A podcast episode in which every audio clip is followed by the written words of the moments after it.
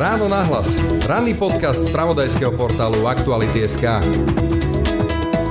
najmä tí, čo majú vlastne ešte psychické zdravie a teda uvedomujú si udalosti aj túto situáciu, tak to označajú samozrejme ťažko. Nemôžu sa stretávať so svojimi blízkymi, my robíme čo je v našich silách a vlastne vďaka tabletom, ktoré sme získali od e, darcov a od e, partnerov asociácie v prvej vlne pandémie a dostali ich naši členovia, ich prepájame pravidelne s ich príbuznými, aby sa aspoň počuli a videli. Tak aj takto. Sociálne izolovaní a v obavách prežívajú druhú vlnu pandémie klienti Centra sociálnych služieb Náruč v Bratislavskej Dúbravke. Jeho riaditeľka, šéfka Náruča Anna Ganamová však varuje. Ak štát nepomôže a finančne nepodporí domovy sociálnych služieb, výsledkom môže byť zvýšenie poplatkov za pobyt v týchto domovoch dôchodcov, alebo dokonca a ich zánik. Je mi veľmi ľúto, že premiér tejto krajiny, že minister financí nenašli zdroje na to, aby urobili to, čo v Českej republiky a nahradili nám straty. Dobehne nás to na konci roka. Ja som zvedavá, čo potom povieme my ako poskytovateľia tým príbuzným, čo urobíme, ak tí príbuzní nám oznámia, že nemajú z čoho hradiť zvýšené platby. Ja neviem, čo urobíme. Buď radikálne pred Vianocami zvýšime úrady klientov, alebo tie peniaze nájde štát. Druhá vlna pandémie je tu späť. Čísla pozitívne testovaných na koronavírus rastú každým dňom a rastú aj čísla pacientov hospitalizovaných na COVID-19. Medzi skupiny, ktoré tento vírus najviac ohrozuje, patria najmä naši seniory, a teda aj klienti domovou sociálnych služieb. Okrem covidu ich však trápia aj dôsledky protiepidemických opatrení, teda zákaz návštev či vychádzok, ktoré zvyšujú ich už aj tak často neradostnú sociálnu izoláciu. No a vedenia DSS zasa trápi nepripravenosť nášho štátu na druhú vlnu covidu, ako aj množstvo nesplnených sľubov, ktoré im mali finančne či materiálne zmierniť následky pandémie. Výsledkom tak môže byť zdražovanie služieb, ktoré tieto domovy dôchodcov poskytujú, či dokonca ich krachy. Ako teda prežívajú druhú vlnu pandémie naše penzisti v domovoch sociálnych služieb? A ako na ich potreby myslí náš štát? V ráno nahlas na to odpovie šéfka Centra sociálnych služieb Náruč Anna Ganamová. Je útorok 13. októbra. Pekný deň s ránom nahlas vám želá Braň Dobšinský. Počúvate podcast Ráno nahlas. V tejto chvíli nás telefonická linka spája so šéfkou Centra sociálnych služieb Náruč v Bratislavskej Dúbravke, pani Anou Ganamovou. Dobrý deň. Dobrý deň, želám všetkým. Korona je tu späť, máme tu druhú vlnu, počúvame o tom, ako stále každý deň pribúdajú čísla pozitívne infikovaných, nakazených, ale aj ľudí na iskách, či dokonca mŕtvych a máme tu už aj núdzový stav. Vláda sa rozhodla aj s cestou takých tých veľkých plošných opatrení. Tou najohrozenejšou skupinou sú seniory. Vy ich máte v náručí niekoľko desiatok, ak sa nemýlim. Ako dopadnú všetky tieto opatrenia na ich život? Dôležité je, že naozaj sme museli zvyšiť preventívne opatrenia ešte aj nad rámec tých, ktorých sme zaviedli v prvej vlne pandémie a to predovšetkým preto, aby sme naozaj my boli presvedčení, že sme urobili všetko, čo bolo v našich silách. Stalo nás to naozaj veľké, veľké peniaze, pretože stále nakupujeme ochranné osobné prostriedky z vlastných financií. Na druhú vlnu sme nedostali slúbenú rezervu, tak ako na ministerstvo slúbilo po prvej vlne že dostaneme vlastne ochranné prostriedky na dva týždne. Faktom ale je, že v prípade, že niektoré zo zariadení sa ocitne v karanténe, tak vedia reagovať promptne a naozaj do 4 hodín maximálne tam vedia dodať všetky tie prostriedky. Pre nás je ale dôležitá aj ochrana bežnej starostlivosti, napríklad rukavice nitrilové, ktoré sú jediné bezpečné pre prebalovanie klientov, teda pri výmene inkontinenčných pomôcok stáli pred vlnou pandémie už to prv prvou 5 eur 100 kusov, dnes ich nekúpite za menej ako 17. A tieto zvýšené náklady nikto poskytovateľom sociálnych služieb nedal aj naše zariadenie vlastne skúpilo z daru, ktoré malo ako rezervu, keby sa nám pokazil nejaký prístroj zariadenia alebo kotol, takže všetky rezervy a všetky dary, ktoré sme mali, sme minuli. Seniory sú ľudia, ktorí majú často takú veľmi krehkú psychiku, teraz sú opäť vystavení jednak teda tým správam, kde sa na nich ten COVID valí mali každým dňom a tiež aj vlastne ten sociálny kontakt, ako hovoríte, je dosť výrazne obmedzený, čo je pre človeka veľmi dôležité. Ako to teda znášajú psychicky? No, najmä tí, čo majú vlastne ešte psychické zdravie a teda uvedomujú si udalosti aj túto situáciu, tak to označajú samozrejme ťažko. Nemôžu sa stretávať so svojimi blízkymi, my robíme čo je v našich silách a vlastne vďaka tabletom, ktoré sme získali od e, darcov a od e, partnerov asociácie v prvej vlne pandémie a dostali ich naši členovia, vďaka teda tabletom ich prepájame pravidelne s ich príbuznými, aby sa aspoň počuli a videli. Vieme, že to ten fyzický kontakt nikdy nenahradí a teda to emočno neprejde vždy z tej obrazovky, tak ako keď chodili na reálne návštevy. Áno, pusa sa nedá dať cez mobil, čiže do istej miery sa to nedá nahradiť. Áno. Majú strach? Tí, čo si uvedomujú, tak e, trochu strach majú, áno, to pripúšťam, že ho majú, ale skôr mám taký pocit, že viac majú strach zamestnanci z toho, čo by nastalo, keby sme vlastne museli zostať zatvorení v zariadení. Seniori naši patria do generácií, ktoré sú zvyknuté na ťažké časy a nieraz som už počula, ako práve seniori povzbudzovali našich zamestnancov, ktorí sa dopočuli v správach o nejakom zariadení, ktoré bolo v karanténe. Takže pomáham pomáhame si navzájom. Keď e, potrebujeme psychicky my podržať seniorov, urobíme to a keď potrebujú naši zamestnanci podporu, tak neraz to urobia aj samotní seniory. Je dôležité, aby sme boli takto súdržní. Viete, najmä v tých menších zariadeniach, ktoré prevádzku neverejní poskytovateľia do tých 50-60 ľudí sa v tom zariadení vytvára taká naozaj komunitná atmosféra a naozaj potrebujeme sa podporovať navzájom a držať si palce. Čo je potrebné pre nás všetky ako poskytovateľ poskytovateľov. A práve v tejto chvíli som dopísala list, ktorý idem adresovať pánovi ministrovi Krajniakovi aj pánovi ministrovi Krajčimu a na vedomie podáme aj pánovi premiérovi a štátnym tajomníkom, najmä pani Gáborčákovej, ktorá nám veľmi pomáha a podporuje nás z rezortu Ministerstva práce, sociálnych vecí a rodiny a žiadame ich tam, aby sa zjednotili, aby sa zjednotili pravidla regionálnych úradov zdravotníctva pre tie zariadenia, ktoré už sú v karanténe, pretože naozaj je to veľmi rôznorodé a tým pádom my nevieme pripraviť pripraviť našich členov, poskytovateľov, ale oni nevedia pripraviť zamestnancov na ten krízový plán, keby nastal ten deň D a budú musieť zostať zatvorení v tom zariadení. V niektorom regióne pustili tí, ktorí majú oslabenú imunitu, ako sú napríklad onkologickí pacienti, ktorí sú zamestnancami v zariadení domov po negatívnom teste. Tí, čo mali malé deti, tiež ich pustili po negatívnom teste. Niektorých po 14 dňoch sa snažili vymeniť náhradnými zamestnancami. Iných nechali zatvorených 30 dní v karanténe v zariadení, kde naozaj to ide na psychično a tí zamestnanci už nevádzu, keďže čas z nich sú aj pozitívni a majú reálne ochorenie a niektorí majú aj príznaky. Takže toto sú situácie, ktoré sa nedajú už veľmi zvládať a preto aj tí zamestnanci, ktorí ešte nemajú v zariadeniach nakazu a počujú o týchto prípadoch, čítajú oni na sociálnych sieťach, sú vydesení a obávame sa, že to spôsobí vlnu opúšťania tohto zamestnania zo sociálnych služieb, pretože ten strach je veľký.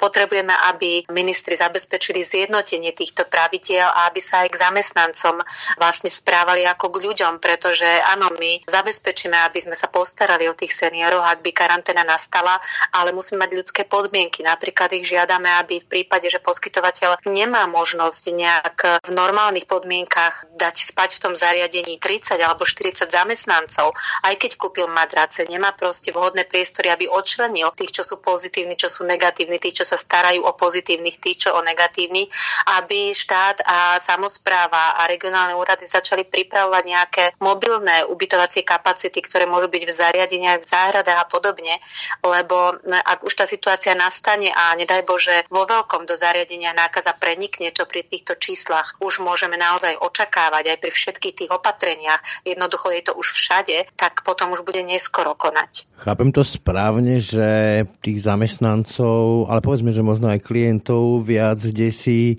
ten chaos, e, tá improvizácia, ktorá tu vládne v riadení štátu, viac než samotný COVID? To si nedovolím takto povedať. Naozaj to nedovolím takto povedať.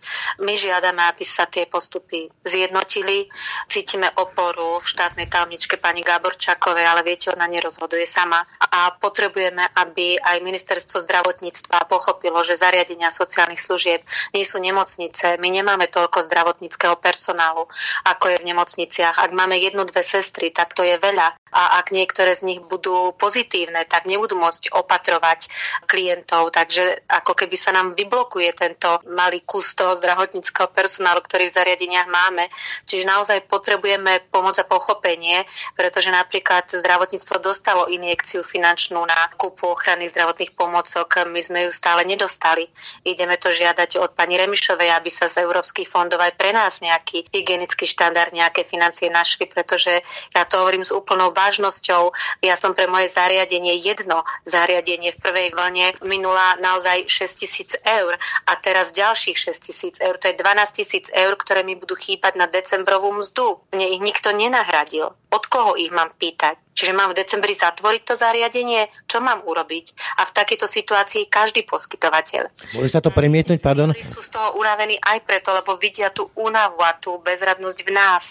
Čiže naozaj sa aj tá situácia, aj tá atmosféra v zariadeniach zlepší, ak budeme mať presné plány, jednoznačné stanoviska a budeme cítiť nielen takú podporu ústnu a poďakovanie, ale reálnu finančnú pomoc. Čiže môže sa povedzme to siahanie na tie finančné rezervy, keďže hovoríte, že štát neposkytuje všetko, čo by mohol a mal, premietnúť povedzme aj do toho, že zdražia služby, že teda ľudia si budú musieť viac zaplatiť? Samozrejme, že áno. Ja som to v mojom zariadení už robiť musela. To je ďalší negatívny dôsledok toho, čo sa tu deje. Vy ste ešte na jar, keď sme spolu robili rozhovor, tvrdili, že za tú epidémiu v pezinskej dss si pamätáme takú tú malú epidémiu, je morálne politicky zodpovedný minister zdravotníctva pán Krajčí. Dnes máte dôveru v kompetentnosť či už ministra zdravotníctva alebo ministra práce a predsedu vlády? Viete čo, ja nie som tu, aby som hľadala vinníkov. Jasne, len či vy ako ten človek, ktorý je vlastne v prvej línii,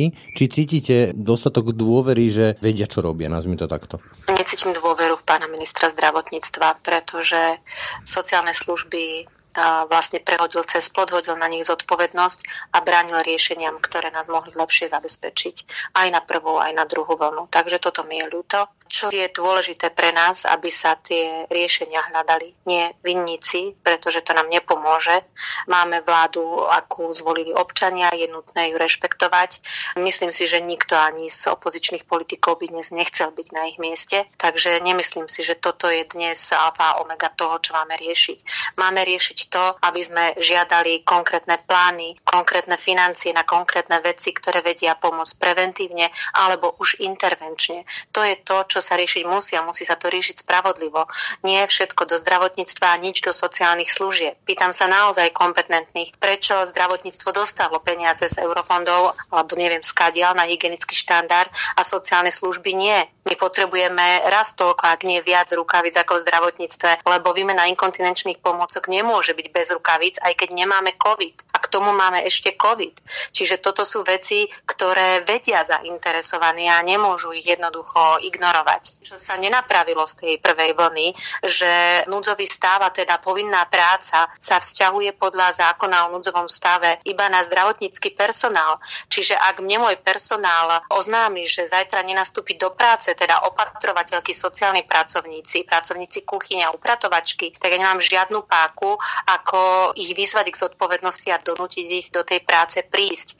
Sama s jednou sestrou sa postaram o 46 klientov, čiže toto sú veci, ktoré sme v prvej vlne označovali ako nutné na riešenie. Sme v takej kríze, akej sme ešte nečelili, takže prečo to nezmenili, ja tomu proste nerozumiem. No, e, mali sme tu prvú vlnu, potom boli letné prázdniny a čakalo sa, aj epidemiológovia hovorili, že by sme na tú druhú vlnu mali mať už dostatok e, kvalitnejších informácií a byť na ňu lepšie pripravení. Ale napríklad aj včera som tak celkom s úžasom sledoval takú tú prestrelku facebookovú medzi ministrom hospodárstva a predsedom vlády, že či sú alebo nie sú dáta, čo pôsobí ako keby naozaj sme nemali dáta. Myslíte si, že sme zanedbali, povedzme aj v tej vašej oblasti, teda prípravu na tú druhú vlnu a nevyužili skúsenosti z tej vlny prvej? Čo sa týka poskytovateľov, my sme urobili, čo sme mohli. V čase, keď naozaj nastal také, také uvoľnenie v tom lete, tak my sme radili všetkým našim poskytovateľom, aby si urobili zásoby všetky ochranných pomocok, pretože úprimne ja som vôbec neverila, že nám niečo dajú na druhú vlnu. Vôbec som tomu neverila, čo sa aj stalo. Takže preto sme dali toto odporúčanie našim členom a väčšina z nich to teda aj využila. Ale samozrejme za stratu financií, ktoré mali byť použité na tie posledné výplaty, čiže niekde na konci dňa, na konci toho roka budeme vidieť, že nám chýbajú peniaze a štát sa bude musieť rozhodnúť. Máme položiť tú službu, alebo čo máme urobiť? Vo viete, to nie je o tom, že niekde tie peniaze spadnú z neba. Buď radikálne pred Vianocami zvýšime úrady klientov, alebo tie peniaze nájde štát. Tu proste neexistuje iné riešenie. Ak my sme tie peniaze kúpili na ochranné pomocky na prvú a druhú vlnu, keďže sme im nedôverovali, že nám nejaké dajú, tak sme to jednoducho urobiť museli. A opäť tlačíme pred sebou deficit, ako sme tlačili 10 rokov predtým, hoci sme tu žiaden COVID nemali. 10 rokov nás ignorovali vlády Smeru a až na sklonku volebného obdobia posledné dva roky, čo to zmenili a, a čo to z našich požiadaviek vypočuli a zmenili zákony a vzorec a podobne. Ale 10 10 rokov nás tu nechali vytrapiť a vyhniť v našich dlhoch a v našich deficitoch, ktoré sme pred sebou tlačili. Čiže podľa vás v tejto oblasti sa ukazuje, že štát zlyháva, že povedzme, tak ako v tej prvej vlne ste boli odkázaní na bohaté firmy a sponzorov, ktoré suplovali tento zlyhávajúci štát? Zlyháva to v tom, že ignorujú našu požiadavku na náhradu škôd a na to, sa čo si máme kúpiť ochranné pomocky, keď nám ich oni nedali. Pretože jediné, čo teraz sa zlepšilo, je, že keď už je zariadenie v karanténe, áno, to dodržali slovo, za čo ďakujeme, že do 4 hodín aj fyzicky konkrétne človek z ministerstva zoberie auto a ide a zavezie im to. Toto jediné sa zlepšilo, ale my potrebujeme mať tie ochranné pomocky ako prevenciu. Kedy si som dávala krabicu rukavic zamestnancovi na mesiac. Teraz musím dávať tri krabice, pretože jednu si musí zobrať domov, aby sa chránil, keď ide do obchodu, aby mi tú nákazu nepriniesol do zariadenia. Viete, my naozaj robíme, čo môžeme, ale aj tak tomu nevieme zabrániť, aby tá nákaza nejako prišla. Otvorili sa školy, tie opatrovateľky mali školopovinné deti, niektoré školy sú zavreté, samozrejme, že je to už všade. Je to už všade, ale riešenie musí prísť hneď, keď o to tá odborná prax žiada, nie o 3 alebo 4 mesiace. Mimochodom, aká bola vlastne tá odpoveď? Iba mlčanie, alebo to nejako zdôvodnili? Myslíte tie peniaze za odškodnenie, čo sme žiadali? Ano. Odpoveď pána ministra bola, že nie je na to politická vôľa že on sa bude snažiť e, nám pomôcť tým, že budú bojovať za ten hygienický štandard u pani Remišovej, aby sme teda získali minimálne to, čo získalo zdravotníctvo. Zatiaľ výsledok nemáme. Keď sme poslali otvorený list pánovi premiérovi, tak z úradu vlády prišiel list, že ten list postupili pánovi Krajňakovi, ktorý už ale predtým povedal, že nie je politická vôľa na strane pána premiéra ministra financí. To som počul dobre, pani Ganamová, že nie je politická vôľa na riešenie situácie seniorov, ktorí my sa pred voľbami oháňa každá strana? vôľa, povedala som to presne, nie je politická vôľa na odškodnenie zvýšených nákladov a stratu financií z neobsadených lôžok v zariadeniach sociálnych služieb. Jediné, čo ministerstvo práce urobilo a mohlo rozhodnúť o svojich peniazoch a v tom nám vyhoveli, že nemusíme vrácať financie z dotácie z ministerstva. Ale my ešte dostávame dotáciu z kraja a ešte nám chýba platba toho klienta za neobsadené miesto, lebo my sme museli uvoľniť čas, kapacít na vytvorenie karanténnych izieb, pretože keď nám vracali klientov z nemocníc aj v prvej vlne, dobre si pamätáte, museli sme bojovať urputne vyše dvoch, takmer tri mesiace, aby bola povinnosť testovať klientov na COVID, keď nám ich vracajú z nemocníc, alebo na testovanie nových. Keď e, opadlo šialenstvo prvej vlny, nastal útlm, nemocnice prestali opäť robiť tie testy tým seniorom, posielali nám ich do zariadení neotestovaných, čo samozrejme my sme vnímali ako veľké riziko, lebo nariadenie vlády sa zrazu zmenilo a už ten príkaz robiť testy neplatil. Žiadali sme o to znova. Naozaj sa to nejakým spôsobom nepohlo, hoci sme reálne komunikovali o tom s pani štátnou tajomničkou ešte myslím pred e, necelými tromi týždňami. Faktom ale je, že my sme poradili našim členom, aby si vypracovali interné smernice, podľa ktorých nepríjmu klienta nového bez testu na COVID, čiže sa opäť tá povinnosť aj úhrada toho testu hodila na plecia príbuzných toho klienta, toho seniora, lebo my inú možnosť nemáme, aby sme ochránili tých, čo už v dome máme. A zároveň tí, čo sa vracajú z nemocníc, tak sme inštruovali našich členov, aby vždy, keď klienta posielajú z RZP do nemocnice, poslali písomnú požiadavku vedenia zariadenia, že nepríjmu zo sanitky späť seniora, kým mu nepreukáže RZP a sanitka negatívny test. Čiže museli sme to zvládnuť my tlakom a komunikáciou na vedenia nemocníc. A samozrejme niektoré aj tak ten test neurobili, takže my sme museli nechať niektorí 2, 5 alebo aj 6 izieb voľných neobsadených a vlastne každého jedného klienta, ktorý prišiel z nemocnice alebo z preliečenia alebo z vyšetrenia, dať opäť na 10 dní do samotky ako do väzenia. Ja sa ešte vrátim predsa len k tým peniazom a k tej politickej vôli. Logickým dôsledkom je, že ak tie peniaze nebudú uhradené zo strany štátu a jeho organizácií, tak to dopadne na plecia klientov, respektíve ich príbuzných. Hej? Áno, a ak to príbuzní neunesú a tie peniaze nebudú mať alebo ich nedajú, tak zariadenie ukončí svoju činnosť. Toto je realita, treba to hovoriť otvorene. Pozrieme sa na Českú republiku. Dostali nielen odmeny za prvú vlnu pandémie a dostali ich tak, že ich už reálne dostali v septembrovej mzde, čiže tým pádom poďakovali, motivovali tých zamestnancov, aby sa pripravili na tú druhú vlnu a zostali sociálnym službám verní. Hneď v septembri ministerka práce informovala, že okrem odmien môžu začať posielať poskytovateľia českých žiadostí za odškodnenie za prvú vlnu pandémie, za zvýšené náklady a za neobsadené obsadené miesta aj voči úhradám tých klientov. Vyčlenilo sa na to nemalo peňazí v Českej republike, čiže išli im tam dva balíky. Nám neprišiel ešte ani ten prvý, ani tie odmeny. Teraz sú žiadosti zverejnené na webe, takže sme to posielali včera našim členom v nedelu večer. Dneska si to našli v mailoch, takže odmeny dostanú, ale to odškodnenie proste nemáme za tie zvýšené náklady. Mne to príde ako taký typický slovenský šlendrián, milím sa? Prepačte, nie som o to, aby som naozaj komentovala takýmto spôsobom. Ja potrebujem riešenie ako poskytovateľ. Moji klienti potrebujú riešenie. Ak viem, že to riešenie mi môže zabezpečiť niekto, kto je pri moci, tak musím byť korektná aj voči tomu človeku. Ak v niečom zlyhali, my sme to vždy otvorene hovorili. Ak niečo urobili dobre a snažili sa, tiež to otvorene hovoríme.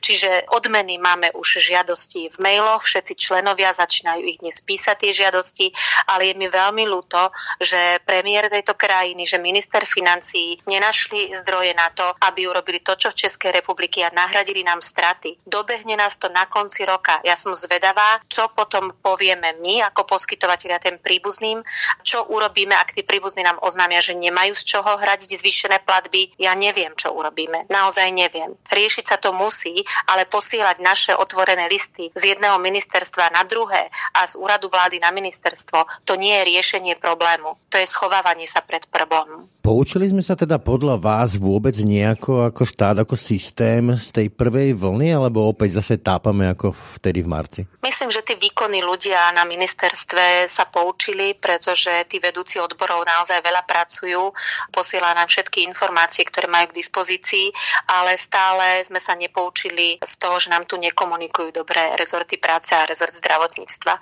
Stále tá spolupráca nie je taká, ako by sme potrebovali najmä v tejto situácii a to mi je veľmi ľúto. Mali by sme ťahať naozaj za jeden koniec. Vaše zariadenie náruč je výnimočné v tom, že okrem seniorov sú tam aj matky v núdzi núdzi? Bohužiaľ už nie sú. Už nie sú? Bohužiaľ už nie sú, pretože práve tie juniorské izby som ja využila na to, aby som vytvorila karanténne miestnosti a deti, ktoré sú vlastne bezpríznakové, sú veľkým rizikom pre seniorov. Ja nemôžem obmedziť pohyb matky s dieťaťom, nemôžem jej zakázať, aby chodila do mesta na nákupy, nemôžem jej zakázať, aby chodila s dieťaťom a nestretávali sa s inými ľuďmi. To sa proste nedá, takže sme na čas ukončili poskytovanie útulku, teda pozastavili, aby som bola presná. Máme možnosť podľa zákona pozastaviť činnosť druhu služby na jeden rok, čo sme vlastne využili a uvidíme, či tá pandémia skončí a či bude možné vrátiť sa k poskytovaniu tejto krásnej symbiózy troch generácií, ktoré sme v 10 rokov prevádzkovali v našom zariadení. To je ďalšia daň covidu. Vy osobne, teraz ste hovorili o tom konci pandémie, možnom konci druhej vlny, pozeráte sa do tej budúcnosti, ktorej čelíte s obavami, alebo je tam aj nejaká nádej? Isté, že máme obavy. Každý reálny človek dnes obavy mať musí a najmä my v zariadeniach sociálnych služieb. My sme tomu riziku vystavení naozaj už dlho, ale vždy máme nádej, musíme ju mať, inak by sme nedokázali sa ráno zobudiť a ísť do tej práce. Konkrétne aj ja som teraz v karanténe, takže čakám na môj negatívny test, lebo som bola v kontakte s pozitívnou osobou a riadím prevádzku cez počítač a cez telefón. Čiže musíme byť obozretní, musíme byť opatrní, ale naozaj žiadame všetkých kompetentných, aby na nás nezabudli, aby nás neodkladali tie riešenia a aby komunikovali a reagovali na naše naše požiadavky, pretože len takto sa z toho dostaneme všetci v zdraví. Ja len teda upresním vaše slova, že pôvodne sme mali dohodnutý osobný rozhovor, ale napokon práve kvôli karanténe robíme takto telefonicky, aby poslucháči vedeli.